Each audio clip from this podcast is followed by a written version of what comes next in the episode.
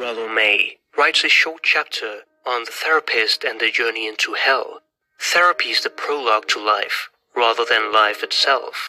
The therapist seeks to help the other person to the point of where he can move forward in life, solve his problems, and overcome the obstacles independently. The task of the therapist is not to cure, but to be a guide, friend, and interpreter to people on their journey through their private hell.